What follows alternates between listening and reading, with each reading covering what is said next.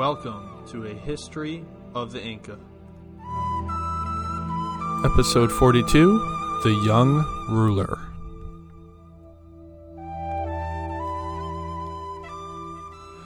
Hello, everyone, and welcome once again to a history of the Inca. I am your host, Nick Mashinsky. As I said in our last episode, I'm very sorry for the delay in getting back to the narrative, but we are back. I suppose that's better late than never.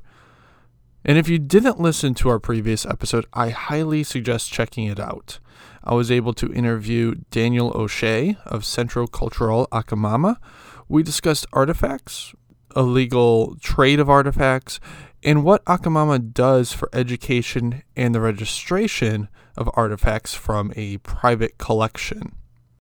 It was a very fun interview, and if you are ever in Cusco and participate in a workshop at Akamama, you may notice some promotional materials for this podcast.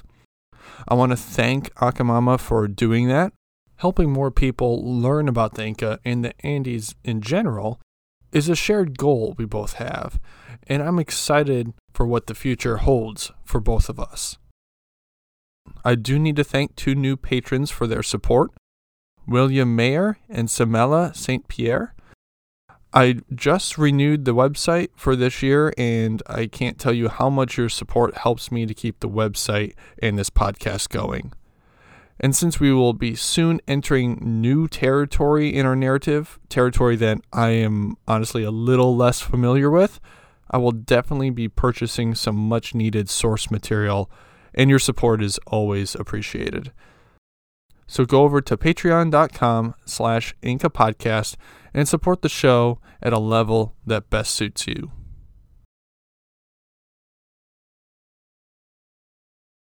Finally, I need to thank the folks at feedspot.com. Feedspot.com is the internet's largest human curated database of bloggers and podcasts.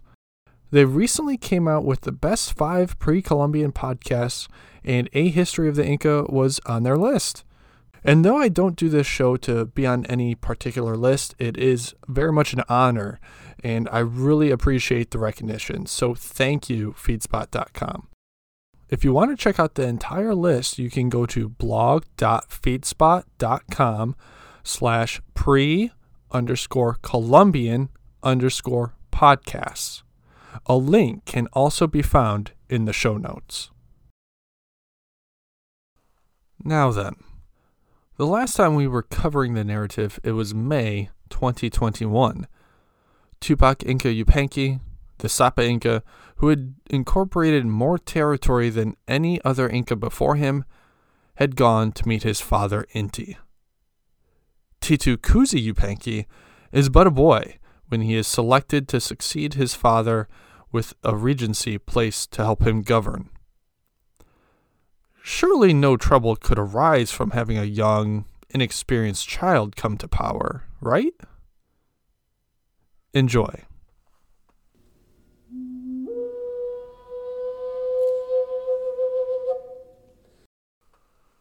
With her son being so young and the threat of coups or assassinations always high when a new Inca comes to power, Mama Oklo petitioned Titu Cusi Yupanqui and the Regency to remain close to Cuzco.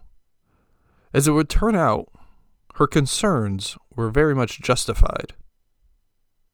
As I have covered before, a Sapa Inca would have many wives and or concubines and Tupac Inca Yupanqui was no exception. One of his former concubines, Kuri Oklo, claimed that a different son of Tupac's was the rightful heir, Capac Wari. The relatives of Capac Wari, of whom the concubine was also somehow related to, all favored this. A plot was thus formed to overthrow Titu Cusi Yupanqui. Somehow, word got back to Akachi, and this is Waman Akachi, or Alturungo Akachi, uncle of Titu Cusi Yupanqui and protector.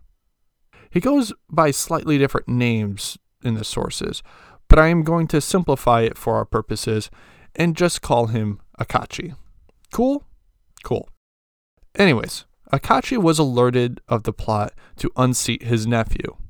He called upon several close friends to guard Titu as he gathered a small group to launch a counterstrike. The group captured the concubine Kuri Oklo, the pretender Capac Wari, as well as Wari's mother, Chuki Oklo. It is then said that Kuri Oklo was killed for raising up Capac Wari. Chuki Oklo was then accused of murdering Tupac Inca Yupanqui in order to get the fringe for her son, and was also put to death. As for Capac Wari, he is either killed or forced into exile.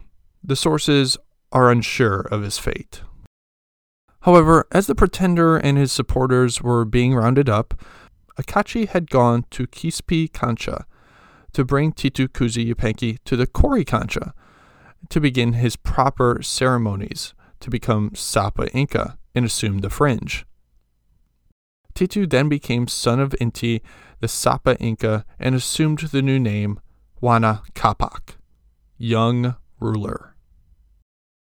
It was sometime after that event that Walpaya was designated as a tutor to the young Sapa Inca. However, the tutor soon began to plot to install himself as the Sapa Inca instead.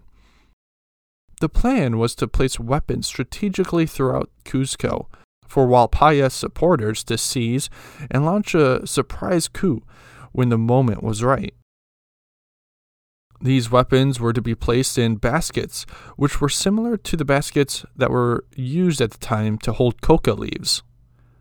Unfortunately for Walpaya, and fortunately for Huayna Capac, the plot never had a chance to come to fruition.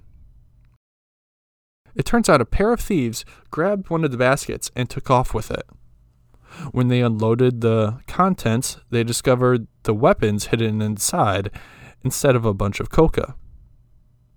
The thieves, no doubt, took a risk in informing Akachi of what had taken place and the weapons they had discovered. After all, stealing was punishable by death in many cases within the empire. The fates of the thieves are not known to us, but Akachi nonetheless investigated other baskets and found similar contents to the first. It is likely that one of Walpaya's supporters eventually spilled the beans to Akachi, who then arrested Walpaya, killed him, and the rest of the conspirators. It is quite possible that there were others who challenged Huayna Capac for the fringe.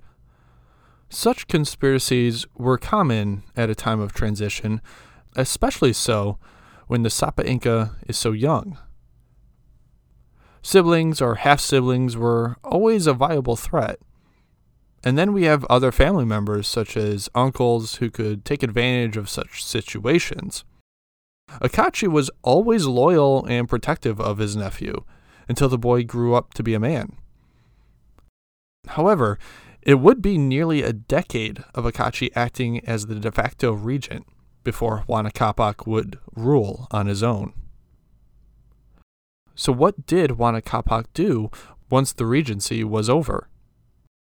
Well, the young ruler married married Kuzi Raime, and together they had a child, Ninan Kuyochi. Unfortunately, Kizi Rime would die in childbirth, which led to Chimbo Oklo becoming the principal wife of Huayna Capac. Of course, he took other wives as well, and we'll get into that a few episodes from now, as it will have great repercussions for the empire. Huayna Capac had several building projects completed over his life though some likely took place early on in his reign. He had his estate at Yukai, located in the Sacred Valley. The Kasana was built on the Wakapata, and the Uchuyo was also his palace within Cuzco. And since Huayna Capac was still young, Mama Oklo insisted that he remain close to Cuzco. He was able to travel just a little bit. He visited the Soras, Lucanas, and Andahuaylas areas. Of course, the young Sapa Inca visited his grandfather, father, and even his uncle and other ancestors during his time at the capital. I picture him giving sacrifices of coca and gold to them as he asked them for advice on how to rule. The Stoic ancestors, looking very much alive, replying through an interpreter to convey their wisdom to their young descendant. Eventually, Mama Oklo joined those ancestors as she passed from the world of the living. We are told that a very elaborate funeral was held for the late Koya. A daughter of Pachacuti, a sister and wife of Tupac Inca Yupanqui, and mother of Huayna Capac, Mama Oklo was directly related to and influenced three of the most powerful Sapa Inca in the history of the empire. Her death was likely felt throughout the region. And though we don't know how close Huayna Capac and his mother truly were, we do know that her passing did mark one thing the beginning of the Sapa Inca traveling outside of the heartland. Huayna Capac's first excursion led him to the coast of Chincha, where we've been before. Inca had already increased reciprocity demands upon them in the past, but Huayna Capac demanded more women and Yanacona for himself and his father, Inti. Collasuyu was his next destination. There he inspected the storehouses and the Akiawasi. He observed roads getting rebuilt as they were every time a new Sapa Inca came to power. Huayna Capac also oversaw the creation of Meat Maze and was able to see firsthand how the state was organized outside of the Cusco area. We are told that the young ruler tried to dress like the locals, a tactic his grandfather, Pachacuti, had used to ingratiate himself with local groups. It is unclear if his father had used such a tactic, but we should not be surprised if he did. The Inca always tried to implement diplomacy over war. Dressing himself similar to the locals likely disarmed them a bit and certainly made the son of Inti seem more relatable. Huayna Capac traveled further south to Tucumán and modern day La Plata, where he learned that the Chirihuanas, a group who resided in the jungle, were attacking one of their border forts. He dispatched a couple of captains further south to deal with the issue, and the Chirihuanas and the Chirihuanas are forced to retreat back. But do remember the Chirihuanas; they will make a brief appearance in our next episode. Not long after this incident, Huayna Capac's uncle, Akachi, is sent north into Chinchasuyu to conduct a tour of that quarter of the empire. Now we must remember that the last time we are told of this happening, Tupac Capac rebelled against Tupac Inca Yupanqui. Nevertheless, Akachi traveled north while the Sapa Inca continued his current tour of the south, visiting Charcas, Cochabamba, Pocona, Coquimbo, and then Copiapo. Now we must also remember how vast the empire is. It stretched over 2,500 miles, or over 4,000 kilometers, whatever your preferred measurement system is. Given the size and distance from one end of the empire to the other, it was not unusual to have trusted relatives examine another part of the empire. However, the distance was so great that the Chasquis were not fast enough to cover all the ground if a rebellion broke out at the other end. So at some point, a fire signal system had been put in place. Now, who put this system in place, we do not know. But if the signals were lit, it would at least alert the Inca that a rebellion was occurring. Sure, the Inca wouldn't necessarily know from where, but by the time the Chasquis did arrive, the Sapa Inca had already begun to mobilize his army. As I'm sure you can guess where I'm going with all this, the beacons of the Andes were lit. There was a rebellion underway. Who was rebelling was unclear. It could very well be his own uncle. Huayna Capac turned his army north, the direction of the fires, and by the time the Chasquis had arrived with the message, Huayna Capac was already covering ground. But it turned out that it was not Akachi. Indeed, he had been the one who sent the message. Quito and the surrounding areas were in revolt. Despite the point of the fire system of alerting the Inca to a rebellion or acting quickly, Capac's pace north was all of a sudden anything but quick. He stopped at Tiwanaku in the Island of the Sun, likely not wanting to head over to the other end of the empire without at least seeing the holy site. Besides, who knew if he would ever get a chance to return?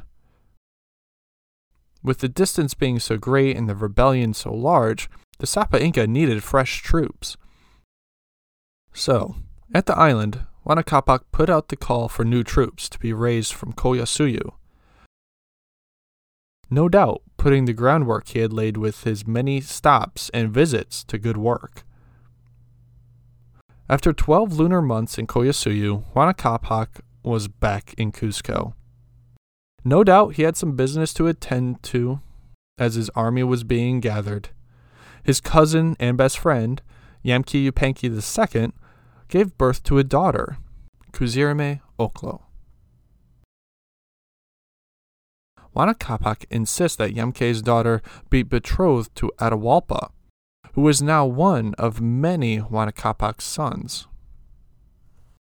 As he was nearly ready to depart, Huayna Capac made his uncle Akachi governor of Cusco. We will never hear of Akachi again after this. We can only assume he passed during his nephew's campaign in Chinchasuyu. From what we know about Akachi, he always honored his late brother's word and protected Huayna Capac and served him loyally, despite the opportunity to place the fringe upon his own head. Capac decided that he would take a few of his sons with him, and as I said, the Sapa Inca had several at this point, from various women. Notably, not one was from Chimbo Oklo, his principal wife, and though they would have a daughter together, a son would never be in the cards.